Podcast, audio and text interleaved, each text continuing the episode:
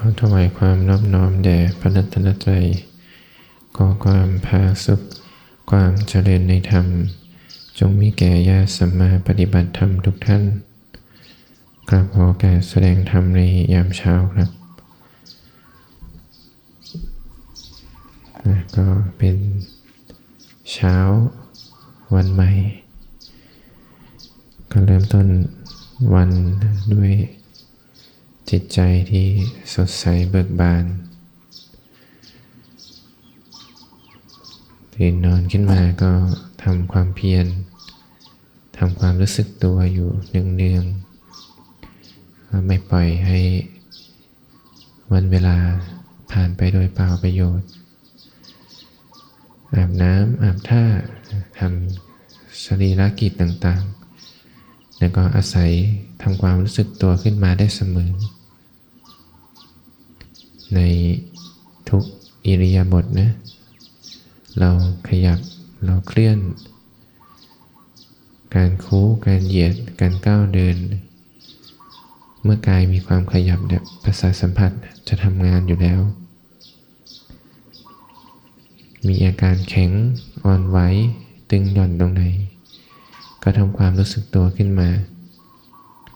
ความรู้สึกเนี่ยมีอยู่แล้ว เพียงแต่เราไม่ได้ไปใส่ใจ ลองถามคนที่เขาไม่เคยปฏิบัติก็ได้นะ ถ้าลองเอามือไปหยิกก็เนี่ยเจ็บหรือเปล่าในความเจ็บก็ความรู้สึกตัวเหมือนกันนะโยม เพียงแต่ว่าคนชาวโลกเนี่ยเขาจะรู้สึกในแง่ของความทุกข์ มีความทุกข์ขึ้นมาเขาจะรู้เป็นว่าอันเนี้ยเราเจ็บ อันเนี้ยความเจ็บของเรา การ ที่เราได้รู้จักวิธีการเพาะบ่มพัฒนาสตินั่นก็คืออาศัยในร่างกายจิตใจนั่นแหละที่เขาทำงานอย่างนั้นอยู่แล้ว การก้าวเดินเนี่ยก็ต้องรู้สึกอยู่แล้วนะเพราะขามีการขยับ ประสาทสัมผัสก็ทำงานกัน สอดรับไปว่า อาการอย่างนั้นรู้สึกอย่างนี้ มองใน แง่ความจริงขึ้นไปก็มีแค่อาการเคลื่อน จะเพิกสมมุติได้ในเบื้องต้นนะก็ลองหลับตาดูในที่รู้สึกว่าร่างกายเนี่ยที่มันตั้งอยู่เนี่ยนั่งอยู่เนี่ยก็ไม่มีแล้วนะหลับตาเหลือเป็นแค่ความรู้สึก พอเราลืมตาขึ้นมาเนี่ยโลกที่เราคุ้นชินเนี่ยตามเดิม เราคอยสร้างโลกขึ้นมาอยู่ในใจเนี่ยอันเนี้ยกลับมาทำงานอีกครั้งหนึ่งทีนี้โลกกลับขึ้นมาอีกแล้ว แล้วก็ต้องอาศัยนะสติการระลึกรู้นี่แหละเป็นพื้นฐานในการค่อยๆเห็นความจริงไปทีละเล็กละน้อย ละวางในความหลงผิดไปได้ การฝึกฝนก็อาศัยชีวิตประจำวันเราเนี่ยแหละ ถ้าบางคนมีเวลาทำในรูปแบบได้ก็ดีเนี่ยเพราะจะสามารถ ช่วยให้ระหว่างวันเราตั้งหลักได้ดีนะ ถ้าเราลองพิจารณากันในชีวิตประจำวันเราก็ได้ ว่าแต่ละวันเราเจอเรื่องราวอะไรบ้างหงุดหงิดใจเยอะไหมเนี่ยเครียดเยอะหรือเปล่า ถ้าจะเอาอารมณ์นั้นเนี่ยมาเป็นกรรมฐานปฏิบัติเนี่ยทำไม่ได้นะ เพราะว่าใจทุกข์ไปแล้ว ใจทุกข์นี่ไม่ต้องพูดเรื่องการปฏิบัติเลย ใจจะทุกข์ในแค่อยู่เฉยๆเขาก็ทุกข์แล้ว จะให้มาเริ่มต้นปฏิบัตินี่ไม่ต้องคิดเลยดีกว่า แล้วก็ต้องอาศัยในช่วงในรูปแบบเนี่ยแหละ เป็นพื้นฐานของการปฏิบัติเดี๋ยวเพื่อเรียนรู้ในความจริงของธรรมชาติในชีวิตประจำวัน การเดิน การเคลื่อนไหว การนั่งเจริญภาวนาเดินรวมไปถึงการนอนก็ดีทำกิจการงานต่างๆ ก็อาศัยร่างกายเนี่ยเป็นอุปกรณ์ได้ เราขยับเราเคลื่อนไหวเนี่ยรู้สึกอยู่แล้ว เพียงแต่ว่านำจิตใจเนี่ยกลับมาเรียนรู้กลับมามีสติ ในชีวิตประจำวันเราเนี่ยแต่ละคนนะ ก็จะมีกิจการงานต่างๆ ที่ต้องดูแลทำงานบ้านบ้างทำงานข้างนอกบ้าง ก็เรียกว่าหาเลี้ยงชีวิตเนี่ยกันตามสมควรของแต่ละคน การปฏิบัติธรรมก็ไม่ใช่ว่าต้องปล่อยเนี่ยต้องหนีโลกมาเลย อันนั้นก็ถ้าจะทำก็ให้วางใจว่าเออสำหรับผู้ที่เห็นโทษภัยนะ เกิด ความรู้สึกศรัทธาในพระพุทธศาสนาอยากบวชออกมา ก็ตั้งเป้าว่าบวชออกมาก็เพื่อกระทำความเพียร อันนี้ก็จะเป็นหลักที่ถูก จะไม่ก่อทุกข์ขึ้นมาในภายหลัง ถ้าเราเริ่มเริ่มต้นด้วยการดีซะแล้วเนี่ยที่ตามมานี่ยก็เป็นเรื่องของการดีทั้งหมดหนีจากทุกข์ทุกข์เนี่ยก็มีไว้เพื่อเรียนรู้นี่แหละ เรียนรู้ตามจริง ทุกข์ก็เป็นอย่างนั้น อาการสุขก็เป็นอย่างนั้น เมื่อเข้าใจแล้วว่าทุกสรรพสิ่งก็เป็นเช่นนั้นเอง ใจก็ไม่ดิ้นรนขวนขวายนะ มีก็มี ไม่มีก็ไม่มี จะเป็นก็เป็นไป จะไม่เป็นใจก็ไม่เดือดร้อน ก็วิถีชีวิตเราเนี่ยจะเป็นอุปกรณ์ในการช่วยขัดเกลาได้ดี ใน วันนี้เองเนี่ยก็จะได้นำยกเรื่องราวในในวิถีกิจวัตรของพระสัมมาสัมพุทธเจ้าท่านในผู้ที่เป็นต้นแบบนะแนะนำสั่งสอนสัตว์โลกให้ได้รู้ธรรมะ รู้แนวทางการปฏิบัติ อย่างน้อยเนี่ยเราก็จะได้ทราบไว้ก่อนว่าใน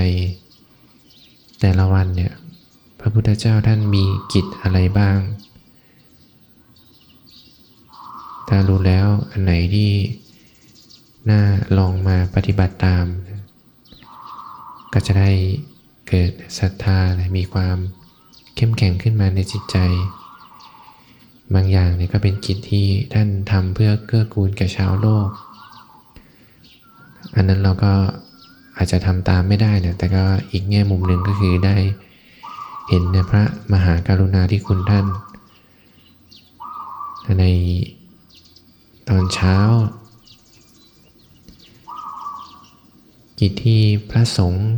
มีพระพุทธเจ้าท่านเป็นต้นแบบเลยท่านกระทำอย่างแรกเลยก็คือออกบิณฑบาตนะบิณฑบาตก็คือการเดินถือบาตรขออาหารใน แง่มุมของท่านเนี่ยท่านต้องการหรือเปล่าเรื่องอาหาร ก็ให้เป็นปัจจัยในภายหลังนะจะมีก็ได้จะมี จะมีก็ดีไม่มีก็ไม่เดือดร้อน แต่สิ่งสำคัญที่ท่านคำนึงก็คือเป็นผู้ที่เขาได้ให้ทานมากกว่า การให้ทานในแต่ละครั้งเนี่ยก็เรียกว่าเป็นการโปรดสัตว์ในแง่มุมของท่าน ถ้าเราเคยได้ศึกษาหรือเคยได้อ่านได้ฟังมาในพระไตรปิฎกนะ ยามเช้าเนี่ยวันไหนที่ ท่านออกมาแล้วรู้สึกว่าวันนี้ยังเช้าเกินไปท่านจะเข้าไปหา ในลัทธินักบวชลัทธิอื่นๆ เพื่อพูดคุยสนทนาธรรม ก็ไหนๆออกมาแล้วเนี่ยก็ทำกิจให้เป็นประโยชน์ บางผู้นี่เขามีสัมมาทิฏฐิเป็นพื้นเนี่ยแค่สกิดเล็กน้อยเนี่ยเขาก็รู้หนทางแล้ว ใน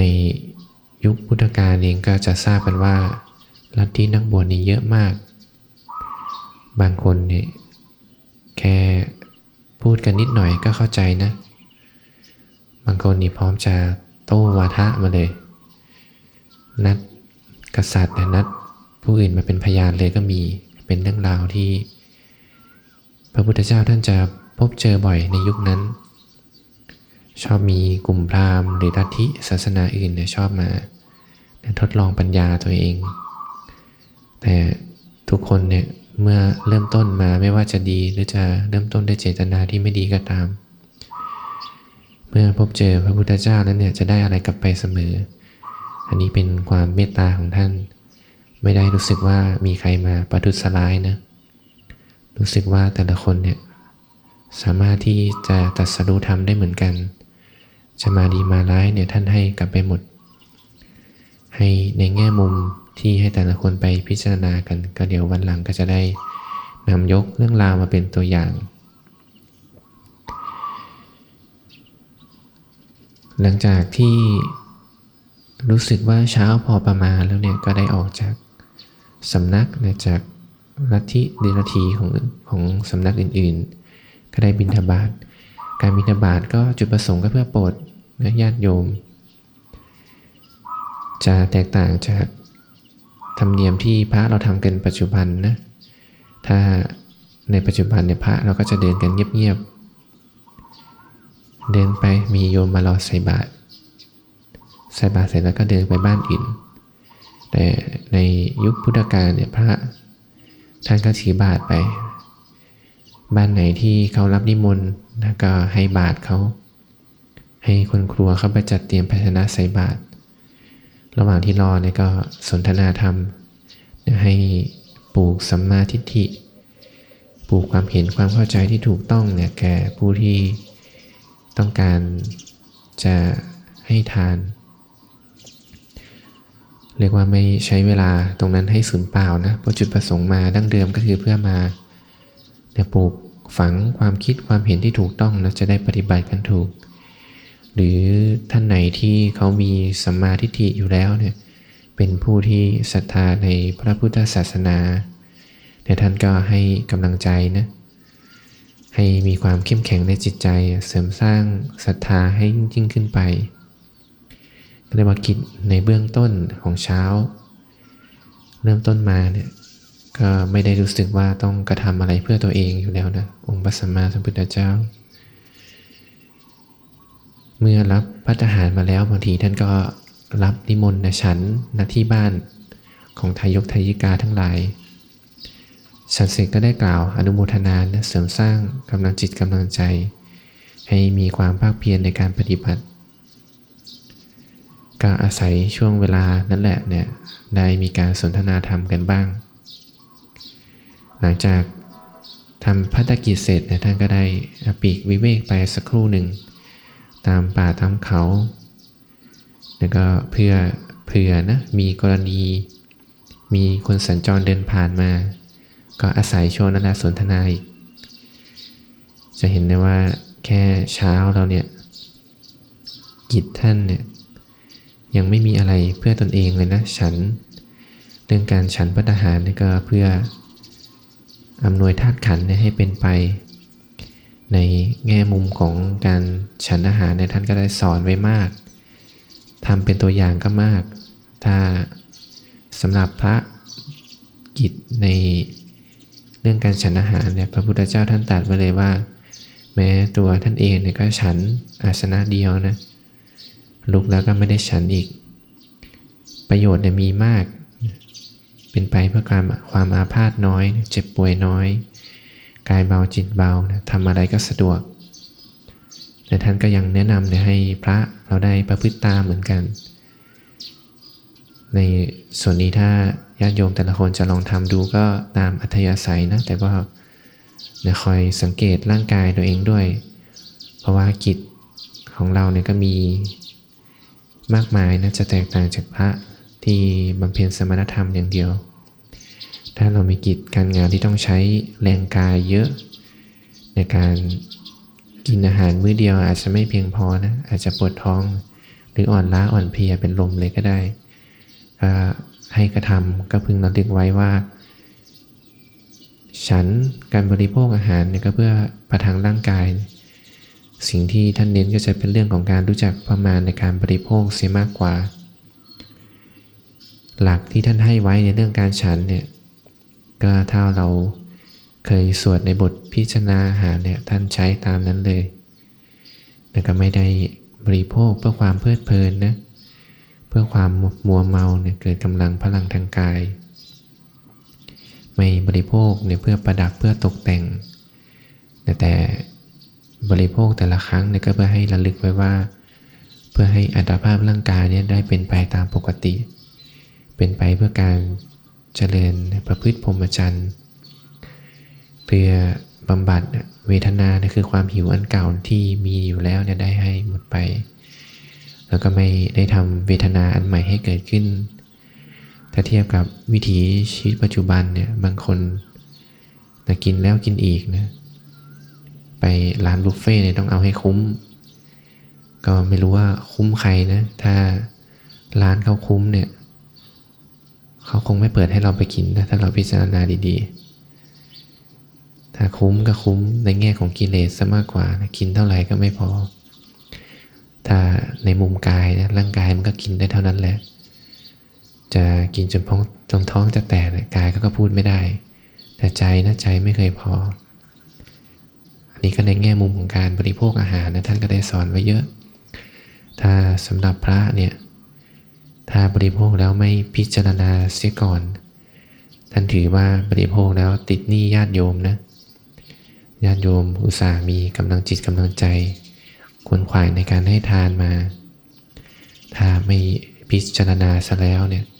บริโภคตามความรู้สึกยินดีพอใจ ก็เรียกว่าติดหนี้ ในหลังจากทำภารกิจเสร็จแล้วเนี่ยท่านก็พักอาศัยตามป่าทำเขาตามหนทางเนี่ยเพื่อเจอ ผู้คนที่เขาสัญจรเวียนผ่านมา ก็จะได้ชี้หนทางนะสนทนาธรรม ในยามเช้านะกิจท่านก็มีเนี่ยเท่านี้เนี่ยเป็นหลัก ในช่วงเย็นช่วงเย็นก็จะ เป็นกิจที่ท่านเปิดโอกาสนะแสดงธรรมนะให้แก่พระภิกษุหรือญาติโยม ช่วงเย็นก็เป็นช่วงเวลาเหมาะเนาะถ้าเราเทียบกับยุคปัจจุบันเนี่ยก็เลิกงานกันพอดี เลิกงานปุ๊บท่านญาติโยมท่านไหนมีจิตศรัทธาเนี่ยก็เดินทางเนี่ยควรขวาย เครื่องบูชาไปหาพระศาสดาท่าน ก็จะได้ธรรมะกลับไปนะ ไปแต่ละครั้งเนี่ยไม่ได้ ไปตัวเปล่า ไปตัวเปล่าก็จริง แต่ว่าเวลากลับไม่ได้ได้ทำมากลับมาประดับจิตประดับใจสำหรับพระภิกษุเองก็ท่านก็เปิดโอกาสให้ช่วงนี้เหมือนกัน ใครมีข้อสงสัย ต้องการกรรมฐานก็มาหาท่านช่วงนี้ ช่วงเย็นช่วงเวลาเย็นท่านก็จะได้มอบกรรมฐานที่เหมาะ แก่จริตแต่ละคนให้ หลังจากเสร็จธุระในการแสดงธรรมแล้วเนี่ยท่านก็จะได้ นั่งพิจารณานะว่า ตรวจดูสัตว์โลกในในคราวแรกของวัน จริงๆในคราวแรกเนี่ยจะเป็นยามเช้านะในช่วงเย็นเนี่ยจะเป็นครั้งที่สองแล้วในวันหนึ่งท่านก็จะตรวจดูสัตว์โลกสองครั้ง หลังจากช่วงเย็นนะก็ทำสรีรกิจดูแลส่งน้ำพักผ่อนตามสมควรนะเพื่อให้กายนะมีกำลังขึ้นมา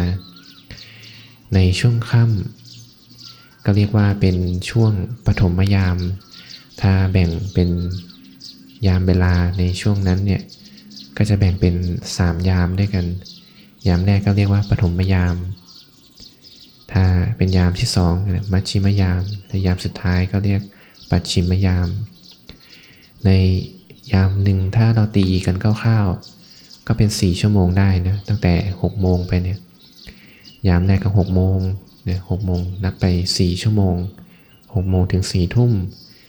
ในยามที่2เนี่ยก็4ทุ่มถึงตีสองในยามสุดท้ายนั่นก็ตีสองจนถึงเช้าเนี่ยรุ่งเช้า6โมง ก็แบ่งเวลาไว้ท่านก็แบ่งเวลา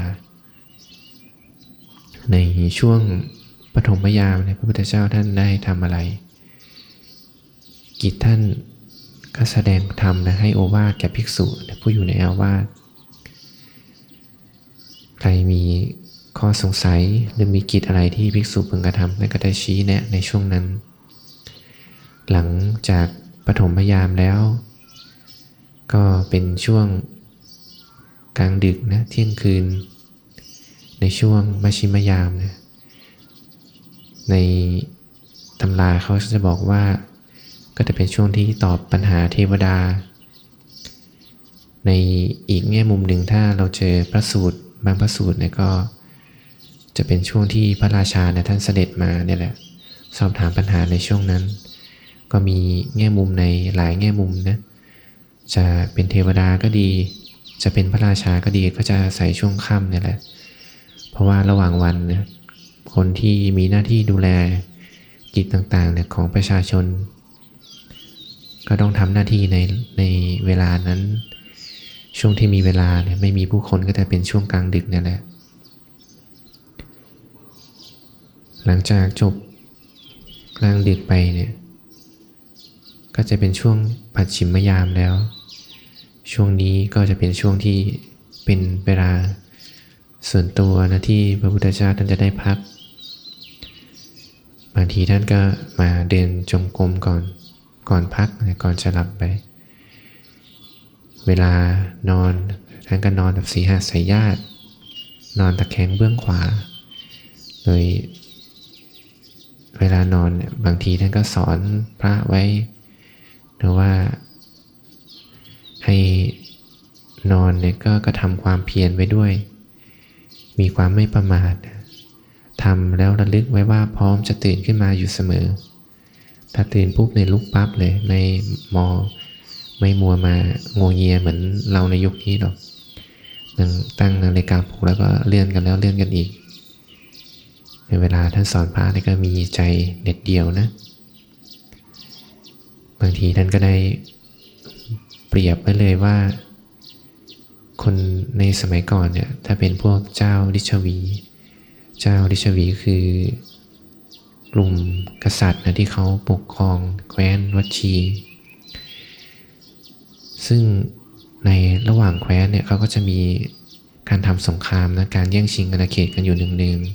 ๆถ้าเจ้าราชวีเนี่ยเขายัง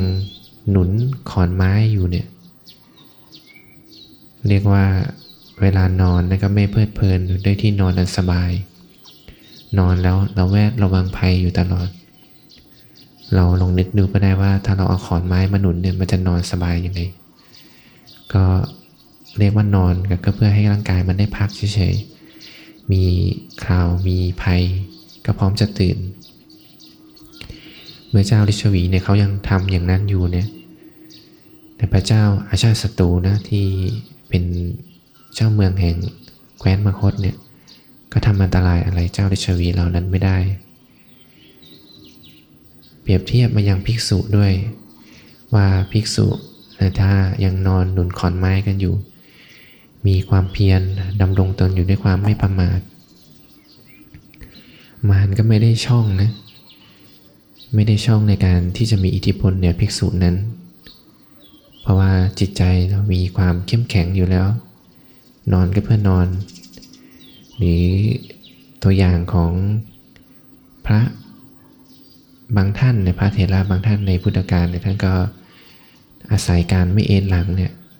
ในการนอนเรียกว่าให้มันหลับเฉย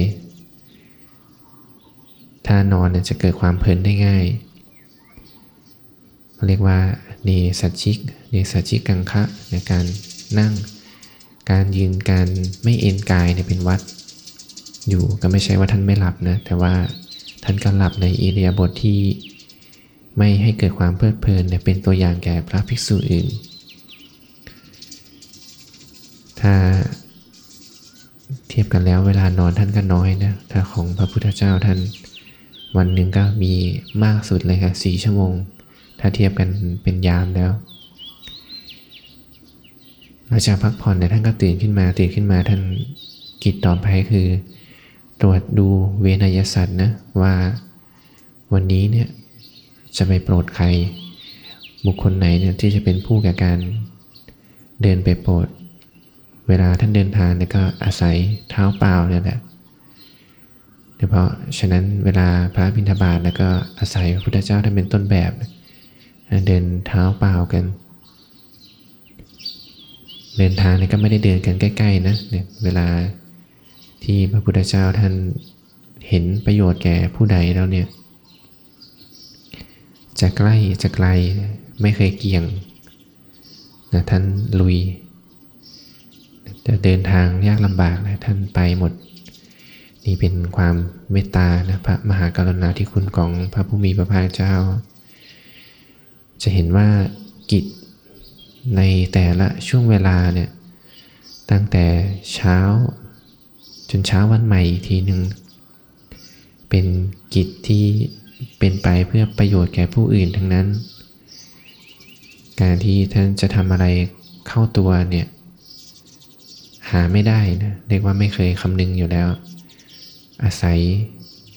ความเมตตาเนี่ยก็มี ตัวอย่างเรื่องเล่าอยู่ครั้งหนึ่งนะมีท่านอนาถบินทิกะเศรษฐีเนี่ยท่านก็จะนิมนต์พระพุทธเจ้าแล้วพระสาวกของพระศาสดาท่านเนี่ยมาฉันพระทหารอยู่หนึ่งเดือนมาถวายอาหารถวายทานชั้นเลิศอยู่เรื่อย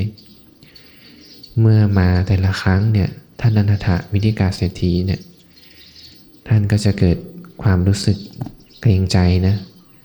เวลามีปัญหาท่านจะไม่กล้าถามพระพุทธเจ้า ท่านก็เกรงใจว่า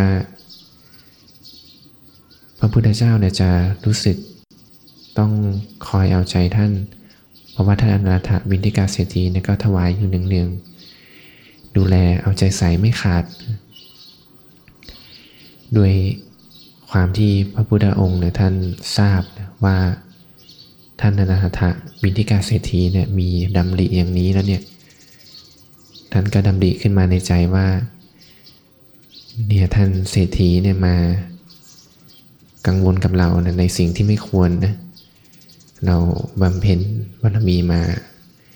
นับอสงไขยไม่ท้วนเนี่ยก็เพื่อที่จะได้มีโอกาสสั่งสอนธรรมะเนี่ยแหละแม้แต่